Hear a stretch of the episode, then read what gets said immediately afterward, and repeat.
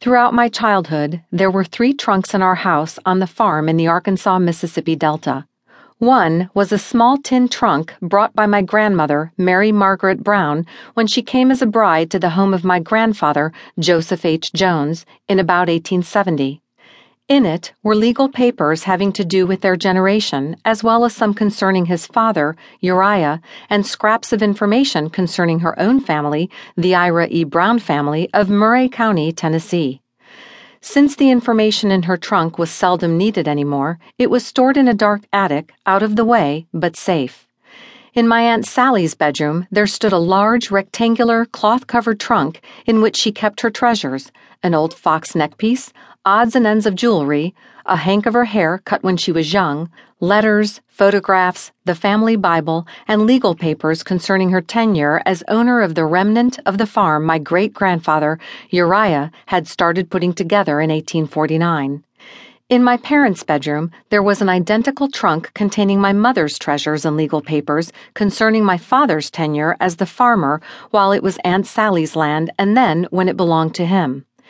When Aunt Sally died in 1936, her trunk was moved upstairs, contents undisturbed, except that the Jones family Bible was moved to the trunk belonging to my mother, who took charge of the family records of births, marriages, and deaths.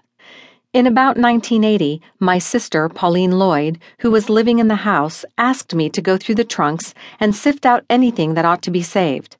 I think she was worried about fire and the possible loss of anything of value to the family.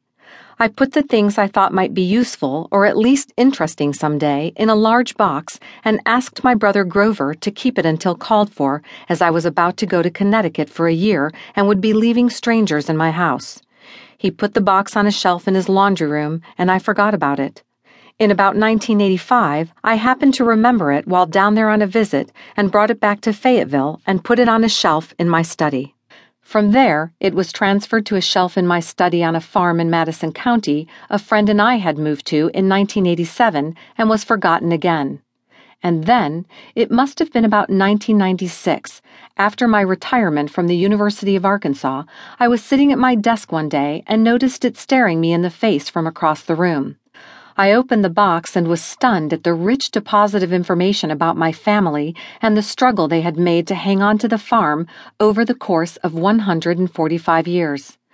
I had always known things had been difficult, for I had, after all, grown up during the Great Depression and had heard stories about the Civil War, Reconstruction, and the 1927 flood but I had no idea of how hard it had really been from 1861 to about 1937 until I saw it documented there in black and white, time and again on legal papers threatening foreclosures and on the mortgages taken out to pay the few dollars owed in taxes that stopped the forfeiture proceedings.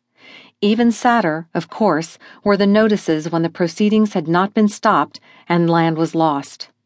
Those three trunks had contained the family archives, and every scrap of paper was revered.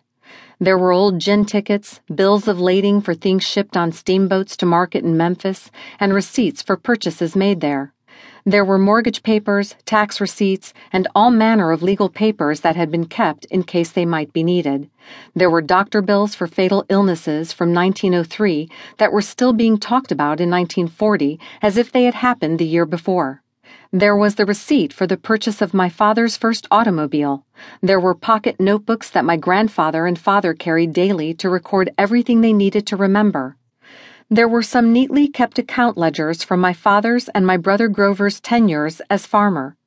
Letters from friends and family members who had moved away, as well as records from the family Bible of births, deaths, and marriages were preserved so that the private side of the family's lives could be documented there as well as in the public records.